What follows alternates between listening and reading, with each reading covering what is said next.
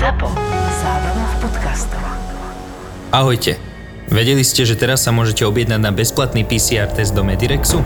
Ak vás čaká plánovaná hospitalizácia alebo operácia a máte žiadanku od lekára, tak v tom prípade sa môžete objednať na bezplatné PCR testovanie do Medirexu. Objednať sa môžete online. Nečakáte na termín ako pri štátnom testovaní.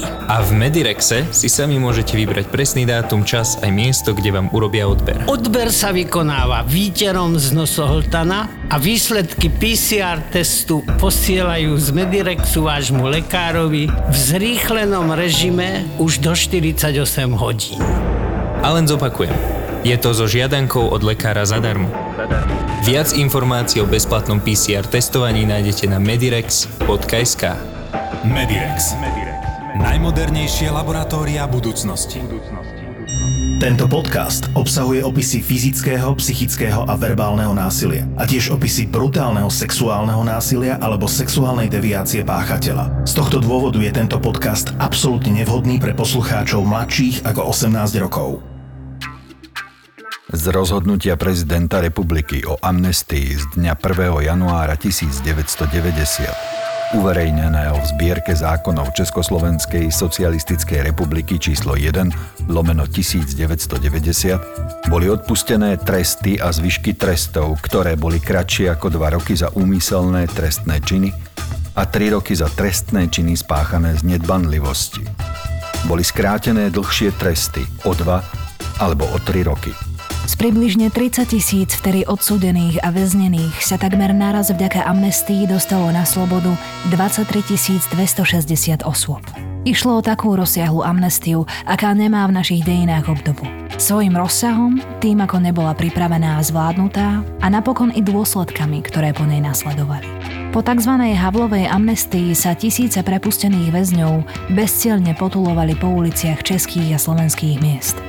Bez peňazí, bez práce, bez domová perspektívy prespávali na železničných staniciach, v podchodoch a pivniciach činžiakov, kam sa vlámali, pretože vonku bola v januári 1990 treskúca zima. Množili sa výtržnosti, krádeže, rástlo násilie, vraždy nevynímajúc. Mnoho ľudí nadobudlo presvedčenie, že prezident Havel vypustil na slobodu aj vrahov. Nebola to pravda. Profesor Hasenkopf to zhodnotil slovami: nie je pravda, že Havel vypustil na slobodu vrahov. Vrahmi sa títo ľudia stali až dodatočne. Všeobecná nálada medzi nimi sa v čase, kedy v štáte stále zneli dozvuky revolučnej zmeny, niesla v duchu: teraz sa to už smie, a podľa toho sa aj správali. Kriminál ich poznamenal. Vychádzali z neho horší a cynickejší, ako do ňo vkročili. Pár dní po masovom prepustení hlásili už 9. januára, že len na Slovensku sa dopustilo 27 čerstvo amnestovaných väzňov závažných trestných činov. Ešte v roku 1990 sa ľudia okolo prezidenta Havla snažili bagatelizovať dôsledky zle pripravenej masovej amnestie a tvrdili, že prepustení sa podieľali iba 9% na celkovom počte stíhaných osôb.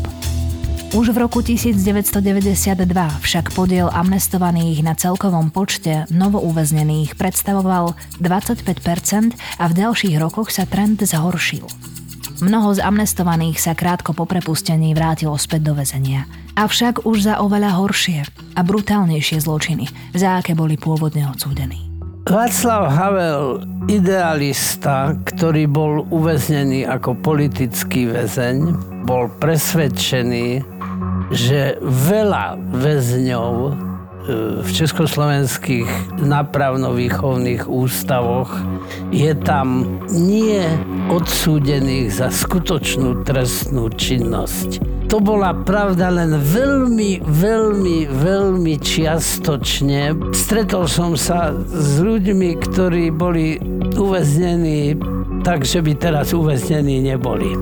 Ale to bolo minimálne percento. Väčšina uväznených boli zločinci. A Havel nevedel, že oni sú zločinci? On bol uväznený medzi takými, ktorých sám nejakým spôsobom za zločincov nepovažoval. Možno si nedal poradiť od tých, od koho by si bol mal dať poradiť. Ja som celú záležitosť v tom čase vnímal veľmi rozporuplne, pretože na jednej strane som s obrovským nadšením privítal pád komunizmu. A toto, čo sa udialo v zariadení, ktorého som bol dlhoročným zamestnancom, to mi celú záležitosť tak ako si zdeformovalo. To je asi tak, ako keď bol zrušený trest smrti a zakrátko na to sa stala známa leopoldovská masakra, keď 5 väzni zabili 5 dozorcov, aby sa dostali na slobodu. Keby bol býval trest smrti, tak by sa tento skutočný nebol stal. Na druhej strane ale neodsudzujem zrušenie trestu smrti, ako som tu už opakovane povedal, pretože trest smrti je nenapraviteľný a justičné omyly, ktorých dôsledkom býva trest smrti, sú neodstrániteľné. Logistika celej tejto záležitosti nebola dobre pripravená, bola prenáhlená a povedzme si úprimne, z dnešného pohľadu po 30 rokoch, môžem to už povedať, dosť chaotická. Takže takto asi som to vnímal aj celú túto záležitosť s takzvanými Havlovými amnestiami.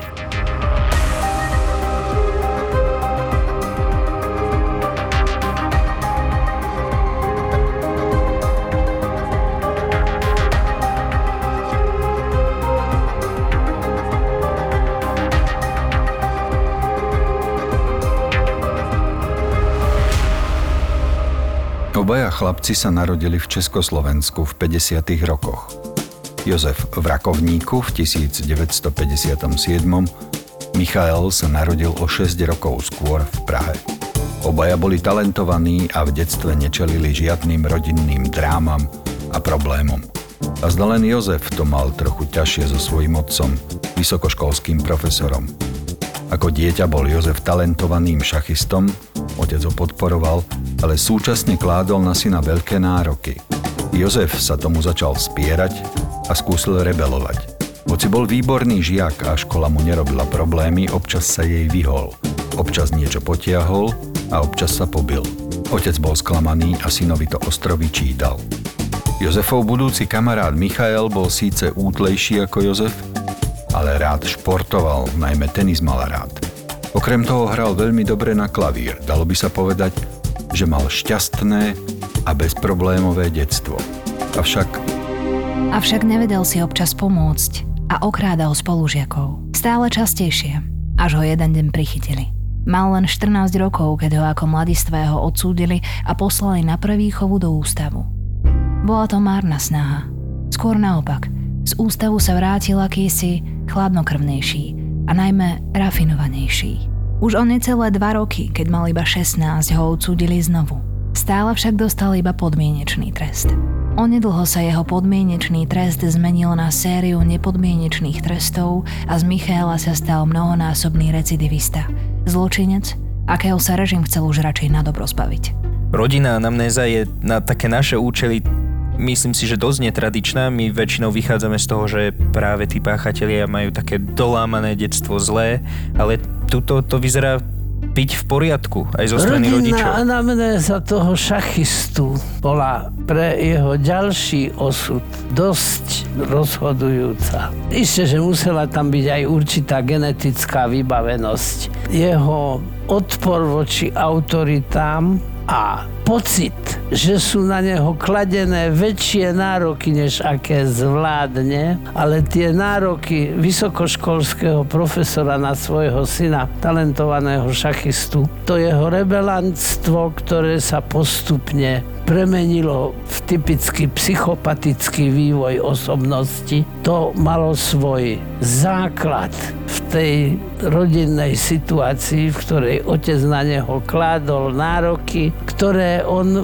aspoň podľa svojho subjektívneho mienenia nebol schopný splniť. O rodinnej anamnéze toho druhého vieme len toľko, že sa dopúšťal drobných krádeží. V tomto mám taký dojem, že mali určitú spoločnú bázu. Obidvaja sa dopúšťali už v detstve drobných krádeží. Čiže nechýbali ani jednému z týchto chlapcov nejaké intelektové zdatnosti? No intelekt nie, naopak. Mám taký dojem, že obidvaja boli na priemernej. A kde teda došlo ku chybe? Zlyhala tu výchova? V tomto prípade tie genetické predpoklady určite prítomné boli. Takéto osobnosti by sa nemohli vyvinúť len na základe nejakej reaktívnej stimulácie. Nároky, ktoré na neho kládol jeho otecko, boli skutočne neprimerané. Toto by si každý rodič mal uvedomiť, že môže z môjho dieťaťa, ak je veľmi talentované, byť výraz génius v určitom odbore ľudskej činnosti, ale nie je veľmi vhodné ho do tej geniality nejakým spôsobom vnúcovať. Tá genialita by sa mala vyvíjať za pomoci výchovných činiteľov a výchovných osôb určitým prirodzeným a prevažne spontánnym spôsobom. Keď niekoho do toho nútime, môže sa to aj vypomstiť. Môže sa to vyvinúť úplne iným smerom. Jozef medzi tým pokračoval vo vzbure proti cieľavedomému otcovi. Nezanedbával však svoj obľúbený šach a dosahoval stále lepšie výsledky.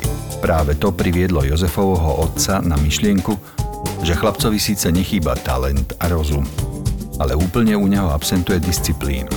Rozhodol preto, že najlepším riešením pre chlapca bude nastúpiť do armády. Z Jozefa sa stal profesionálny vojak, naučil sa zvládať armádnu disciplínu aj vojenský poriadok, čoskoro dostal hodnosť poručíka a získal miesto na Federálnom ministerstve vnútra. Oženil sa a hoci prvé manželstvo stroskotalo rýchlo, na druhý pokus to zvládol lepšie a jeho otec sa upokojil. Opäť nadviazal so synom dobré vzťahy. Kolegovia o Jozefovi hovorili len v dobrom, najčastejšie, že je to silný a dobre vycvičený chlap. Potom ho udal nejaký anonym. Vyšetrovanie potvrdilo, že oprávnene. Jozef po celý čas svojej služby kradol. Prišiel o hodnosť, o manželku a skončil vo väzení za rozkrádanie majetku v socialistickom vlastníctve. Tak znelo jedno z najťažších obvinení v bývalom režime. Okradnúť fyzickú osobu bol menší zločin ako okradnúť socializmus. Jozef nastúpil na výkon trestu. Tí, ktorí kradli socialistické vlastníctvo, patrili medzi najhoršiu lúzu, akou boli ďalší nepriatelia socializmu.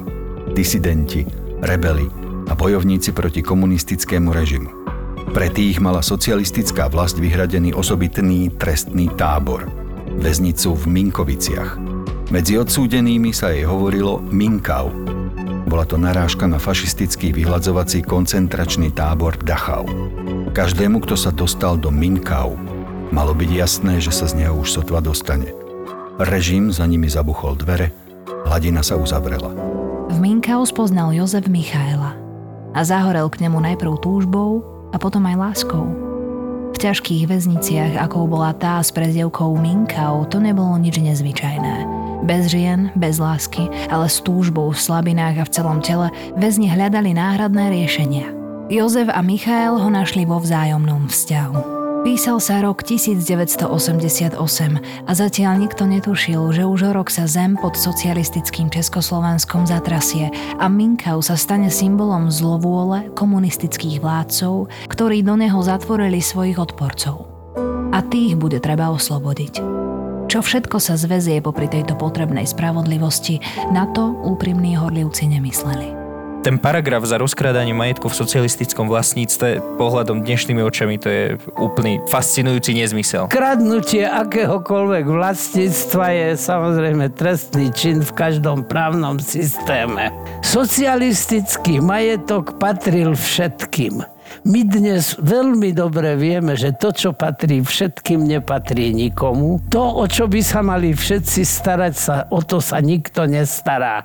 Ten socialistický majetok bol dosť bezohľadným spôsobom drancovaný a socialistické hospodárstvo kráčalo dole vodou. A to odstránenie takéhoto človeka do Minkovic, odstránenie v úvodzovkách, to sa skutočne dialo. Boli také napravno-výchovné v úvodzovkách zariadenia, do ktorých tých najťažších zločincov a rozkrádanie majetku v socialistickom vlastníctve skutočne patrilo medzi najťažšie zločiny. Vedelo sa o takýchto miestach, alebo to bolo utajované? Vedeli sme o tom. A vedeli ste aj, čo sa deje vnútri v týchto miestach? Vedeli sme, že sa tam dejú veci, o ktorých sme sa ani veľmi neopovažovali rozmýšľať. Hovorí sa o cielenom vyhľadovávaní, bití, ponižovaní a o nútených prácach. Presne tak. Ak vezmeme do úvahy, že oni tam išli ako zlodeji do takéhoto nejakého miesta, ako fakt, že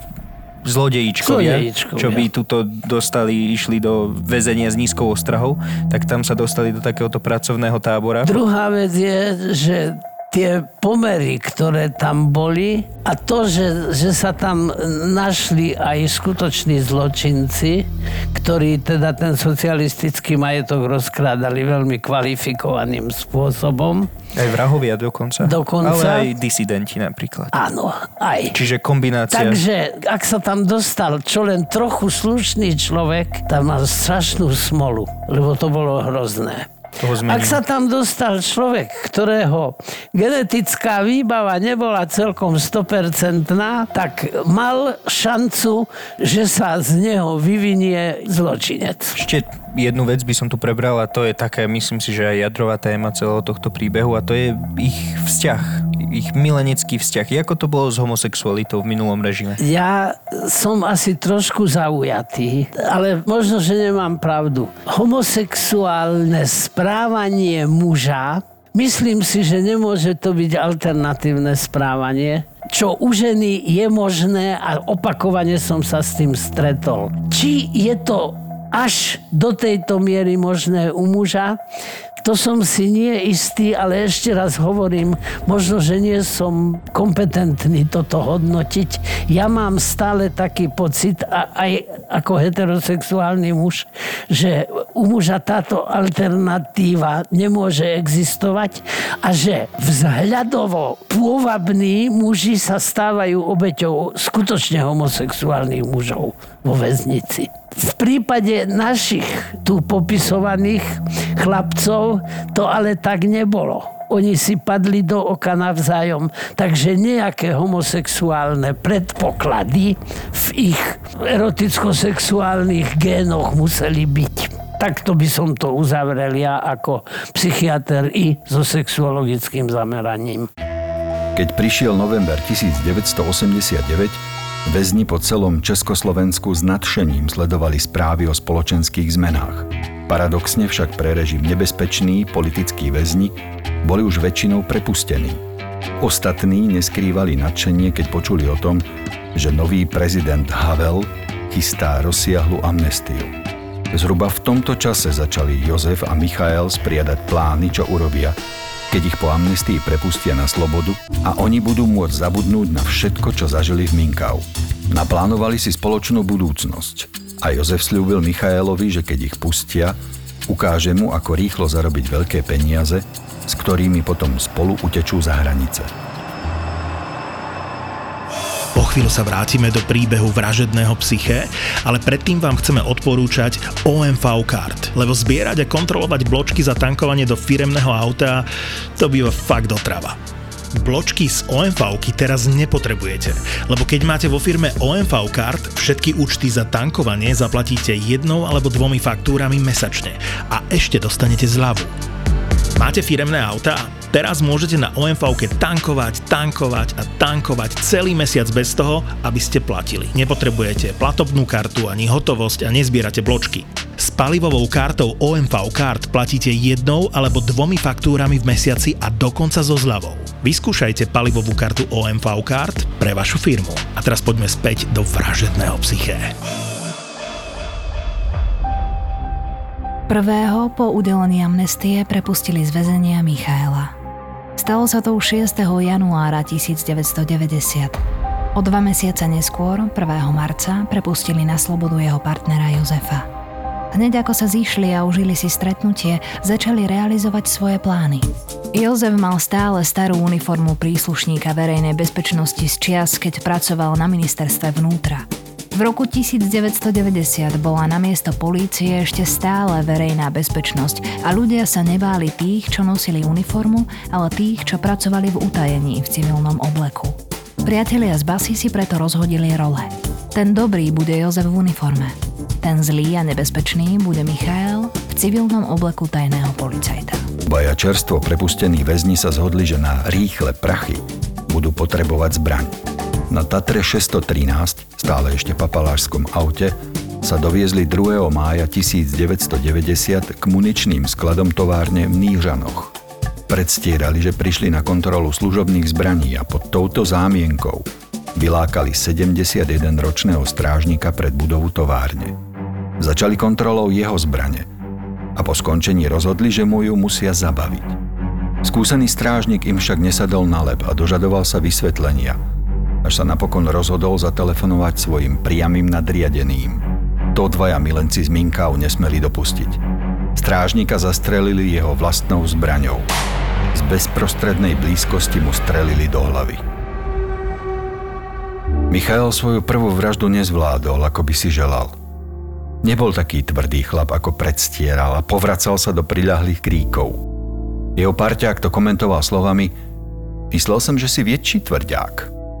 Toto môžeme považovať za prvý kontakt so smrťou toho Michala, pravdepodobne teda obidvoch, ale toho Michala to vieme s istotou. Asi obidvoch.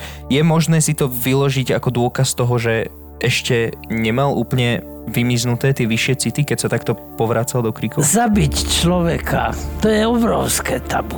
A kto toto tabu má vymiznuté zo svojej osobnosti, tak ten je úplne atrocitný. To bol ten šachista. Jozef. Áno. Michal zrejme toto tabu musel prekonať, ale potom sa mu to podarilo. Ak by sme tu mali podľa tejto reakcie porovnať týchto dvoch osobností, tak by sme mohli povedať, že... No, v každom prípade Kott bol úplný atrocit a pre neho zabiť zrejme neznamenalo nejaké prekročenie tabu.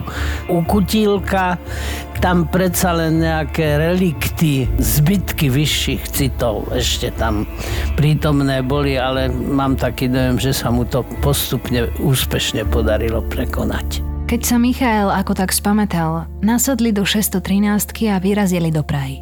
Nedaleko mestečka Zbiroch v okrese Rokycany v Plzeňskom kraji pri ceste stopovali dve mladé dievčatá. Keď im zastavili, povedali, že sa volajú Dita a Silvia.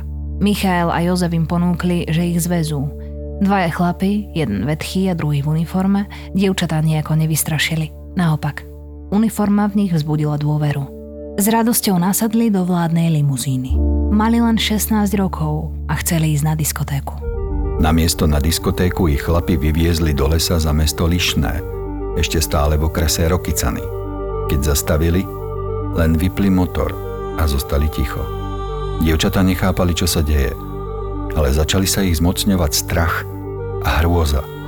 Chlapi však len ticho sedeli a vychutnávali si, ako v dievčatách rastie zúfalstvo.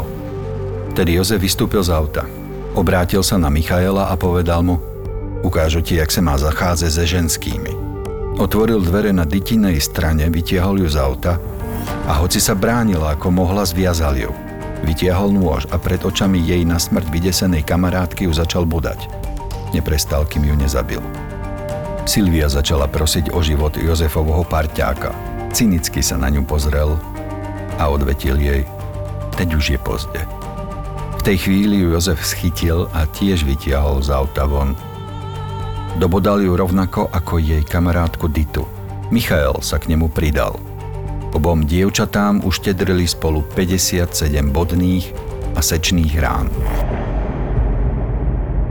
Michal neskôr, keď sa pokúšalo podmienečné prepustenie a predstieral duševnú chorobu, tvrdil, že on bodal iba ľavou rukou, pretože to bolo jeho satanské presvedčenie.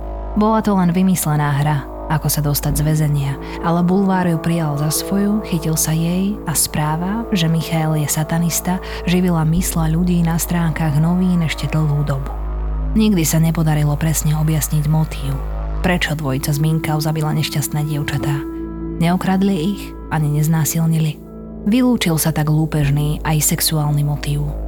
Aspoň navonok to tak pôsobilo. Deň po zavraždení dievčat 3. mája 1990 prišli Michal s Jozefom do Prahy, aby vykonali svoje plány rýchlych lúpeží.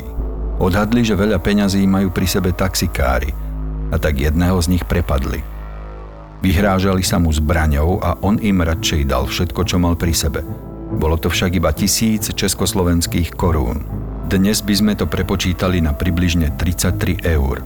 Samozrejme, taký nízky lúp ich neuspokojil. Čo však bolo horšie, uvedomili si, že taxikár ich videl a mohol by ich opísať. Bez váhania ho zastrelili. Po vražde mu z ruky stiahli hodinky a vybrali sa smerom na Plzeň. Zastavili sa pri motoreste 3 súdy. Vyhliadli si zaparkovaný kamión s britskou poznávacou značkou. V tom čase bol každý z tzv.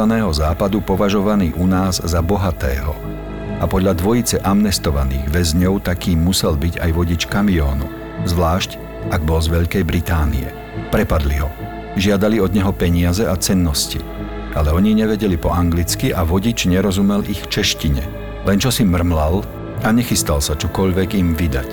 Frustrovaný Jozef stratil trpezlivosť a strelil ho do tváre. Keď sa vodič kamióna zosunul bez známok života na sedadlo, vtrhli do kabíny a pobrali z nej všetko, čo považovali za cenné. Veľa toho však opäť nebolo.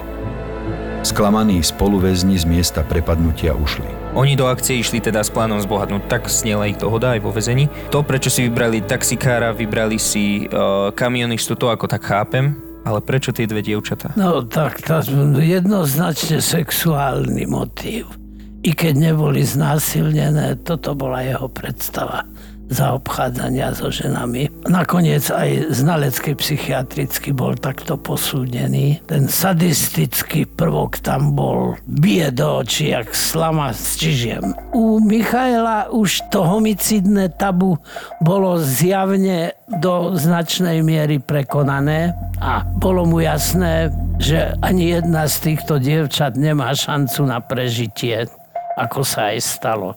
Ale tu zo strany Jozefa to bol jednoznačne sexuálny motív. Michal sa pridal, ani nebol on znalecky hodnotený ako sadista, len ako psychopat. Toto je prvýkrát, čo preukázateľne vraždil, preukázané, že tiež on bodal. Tá afekt, emocionálna situácia, v ktorej sa celé toto odohráva, je taká, že jedinec takéhoto osobnostného formátu a pregnantnosti sa pridá. V tomto prípade k svojmu komplicovi Milencovi. Dokonca sexuálnemu partnerovi. Kutílek to vo väzení potom skúsil zahrať na satanistu, hovoril, že bodal iba ľavou rukou, hovoril pritom nejaké zaklínadlá. To je samozrejme účelové predstieranie duševnej choroby. S tým sa asi stretávaš ty denodenne. Denodenne nie, ale dosť často. Asi hodinu po ich úteku sa však postrelený vodič kamiónu prebral.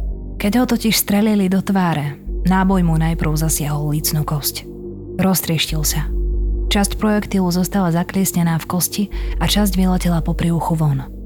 Britský vodič upadol do bezvedomia, ale keď sa prebral, bol síce ohluchnutý, v šoku a dezorientovaný, ale dokázal sa doplaziť k zaparkovaným autám a tam požiadať o pomoc. Zavolali k nemu záchranku a políciu. Tej dokázal poskytnúť dobrý opis oboch vrahov. Predovšetkým upozornil, že jeden z nich mal na sebe starú uniformu strážcu zákona. V tomto období sa už policajti v celom Československu borili s extrémnym nárastom kriminality, ktorú páchali prepustení väzni po amnestii. Preto ako prvú možnosť začali hľadať podozrivých medzi nimi. Prehľadávali zoznamy amnestovaných a hľadali spojitosť s uniformou, ktorú nosil jeden z nich. Po krátkom čase vybrali z okruhu podozrivých Jozefa, pretože bol bývalým zamestnancom ministerstva vnútra a mohol mať ešte uniformu.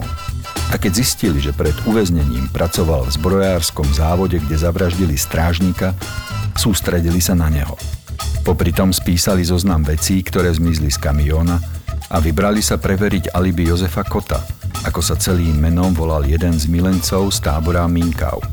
Našli ho u bývalej manželky, pretože si ešte nenašiel iné ubytovanie. Nič sa však nezdalo byť podozrivé a policajti sa chystali na odchod, keď si jeden z nich všimol, že sa Jozefova dcérka hrá s autíčkom, ktoré bolo na zozname odsudzených vecí z kamióna. Spýtal sa dievčatka, odkiaľ má také pekné autíčko, a ona nadšene povedala, že jej ho daroval tatínek. Jozef Kott bol na mieste zadržaný a po predvedení podrobený výsluchu. Po ňom bol zadržaný aj jeho parťák Michal Kutílek. Michal však svojho partnera z basy miloval viac, ako sa na prvý pohľad zdalo. Rozhodol sa, že zoberie všetko na seba a obetuje sa. Začal rozprávať o vraždách a priznal aj vraždu dvoch stopárok. Dovtedy nikto ani len netušil, kto tieto vraždy spáchal, a nijako ich nespájal s dvojicou Kott-Kutílek. Nebyť falošnej obetavosti Michala Kutílka, ktorý chcel chrániť svojho partnera, možno by sa to nikdy ani nedozvedeli. Kott po zadržaní úplne stíchol, on odmietol vypovedať a veškeré informácie máme hlavne teda z tej Kutílkovej strany. Čo je zaujímavé, on zobral celú vinu na seba, aj keď aktívne vraždil, podal iba pri vražde tých stopárok. Napadlo mi, že či tento románik nemohol byť iba taký jednostranný, iba z tej Kutílkovej strany, a či to nebolo nejaké zištné, vypočítavé správanie zo strany toho Kotta. Ťažko odpovedať, ale každopádne Kutílek vyzerá byť ako jadrový homosexuál. Polymorfná sexuálna deviantnosť Kotta sa zdá byť veľmi pravdepodobná. Ten sadizmus, ako hovorím, ten trčí ako slama s čižiem, a tá disociabilita a atrocitnosť, tá bola u obidvoch prítomná, ale u Kotta viac. U Kutílka tá romantika toho jeho vzťahu voči svojmu homosexuálnemu partnerovi mohla byť dokonca tak hlboká, že aj na veľmi závažnej trestnej činnosti, agresívnej dokonca, sa podieľal hlavne z lásky voči partnerovi. Ale hovorím, toto je hypotéza na veľmi tenkom ľade, ale isto by som aj takto pri svojich forenzných úvahách aj týmto smerom by sa oni uberali. Myslím si, že z tej Kutílkovej strany to bola láska. Áno. Z toho dôvodu do toho išiel, stal sa takto komplicom. To bol drobný zlodejíček. Nič viac a nič menej. Myslíš, že láska by sa mala brať do úvahy, ako nechcem povedať vyslovene, že poľahčujúca okolnosť, ale malo by sa na to hľadiť, pretože nie je to prvýkrát, čo človek urobil niečo šialené doslova z lásky. Ale nemôže to mať forenzne psychiatrický význam. Môžeme to určitým spôsobom zohľadniť, ale ešte raz, z hľadiska príčetnosti nič takéhoto neúčinkuje a nefunguje. Každopádne dáva to taký tragickejší nádych celému prípadu. Ale každopádne u obidvoch páchateľov plná príčetnosť. V roku 1991 boli Michal Kutílek a Jozef Kott odsúdení na doživotie za 4 vraždy a jedno vážne zranenie, ktoré spôsobili v priebehu len 26 hodín. V istom zmysle mali šťastie, pretože vražda, ktorú spáchali na dvoch dievčatách 2. mája 1990, sa stala v ten istý deň, ako bol v Československu zrušený trest smrti, a tak mu len tesne unikli. V roku 2012 Michal Kutílek požiadal o podmienečné prepustenie po tom, čo si odpykal 2/3 trestu. Jeho žiadosť bola zamietnutá.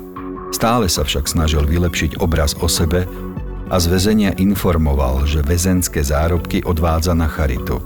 Vyhlásil, že je ochotný darovať jednu svoju obličku tomu, kto ju potrebuje. Nie je známe, že by sa niečo také stalo. Podľa ďalšieho vyhlásenia vo väzení prijal vieru. V roku 2017 zomrel vo väzenskej nemocnici. Nie je známe, čo bolo príčinou. O jeho partnerovi z väznice Minkau, Jozefovi Kottovi, nie sú známe žiadne ďalšie informácie. Každopádne úplná skazenosť a atrocitnosť zo strany Kutílka je jeho ďalším osudom spochybnená. Nebol úplne atrocitný a zrejme svedomie alebo sebareflexia v ňom existovalo. Zaujímavé je aj, že on nikdy na toho Kotta nezanevrel, že on ho kryl skoro až do konca. Miloval ho. Trestanecký tábor väznice v Minkoviciach na severe Čiech, známy pod prezývkou Minkau, alebo aj Červené peklo, fungoval do 28. februára 1990. Neľudské podmienky v tábore, v ktorom vyrábali komponenty pre slávnu českú bižutériu a tá sa úspešne vyvážala za veľké peniaze do sveta, väzni väčšinou neprežili. Málo ktorí sa dostali cez 30-ku. V Červenom pekle boli najmä politickí väzni, alebo takí, ktorých sa chcel kvôli recidíve režim na dobro zbaviť. Snaha amnestovať nespravodlivo odsúdených však z tohoto tábora pustila na slobodu aj dvojicu, ktorá je dnes považovaná za prvých sériových vrahov v histórii našich štátov po novembri 1989.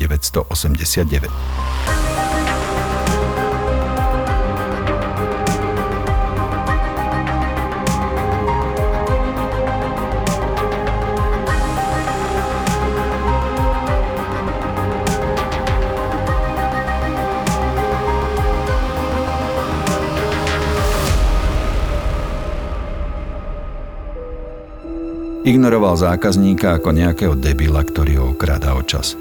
Škrábnem ho? Spýtala sa starca jeho neviditeľná spoločnička. Čo ja viem. Mladík sa díval na polovičný dialóg a začal ho pučiť od smiechu. Ale môžem na neho aj dýchnuť, pokračovala. Dýchnuť nie, to už by bolo priveľa. Dedo, vám už na čisto drbe, alebo ste stratili smer do starobinca, ozval sa mladík spoza pultu. Vieš čo, škrábni ho. Ale môžem na neho aj dýchnuť, stačí, keď ho škrábneš. Mladík prepukol do neskrývaného, pohrdavého smiechu nad starcom, ktorý kdesi vyliezol z hrobu a zavadzia mladosti v rozkvete. Nemohol vidieť, ako k nemu pristúpila krásna čierna dievčina. Vystrela ruku, roztvorila dlaň pod jeho bradou a prstami, akoby prebehla po strunách harfy, ho poškrapkala na podbradku. Ešte chvíľu sa mladík smial, no chvíľu. Možno pol sekundy. Potom sa zrazu chytil za hrdlo a vytrštil oči. Niečo ho začalo dusiť a on očividne začal zápasiť o život so smrťou. A nemám aj dýchnuť? Nie, škrábnuť stačí. Ako chceš. Mladík sa zvalil na zem. Toto bola ukážka z knihy Mrcha hnusná. Z knihy, v ktorej sa jedného dňa úplne neočakávane, navonok bezdôvodne, k starému mužovi nasťahuje do bytu mladá, krásna žena. Napriek jej pôvabu a starostlivosti, ktorú starcovi venuje, on si na ňu nevie zvyknúť a oslovuje ju hanlivo. Mrcha hnusná. Krásna žena však preferuje tradičné oslovenie. Smrť. Mrcha hnusná je príbeh plný drsného i nežného humoru, napínavého boja dobra so zlom, ako ste počuli, aj úcty k poznaniu a podstate večnosti v nás. Mrcha hnusná je kniha, ktorú napísal Dušan Budzák, autor literárnej podoby príbehov Vražedného psyché, ktoré ste práve dopočúvali. A tak, ako sa vy tešíte na každý nový diel Vražedného psyché, ktorý píše, tak sa on poteší, keď si kúpite niektorú z jeho kníh, napríklad túto. Mrcha hnusná. Zábava v podcastoch.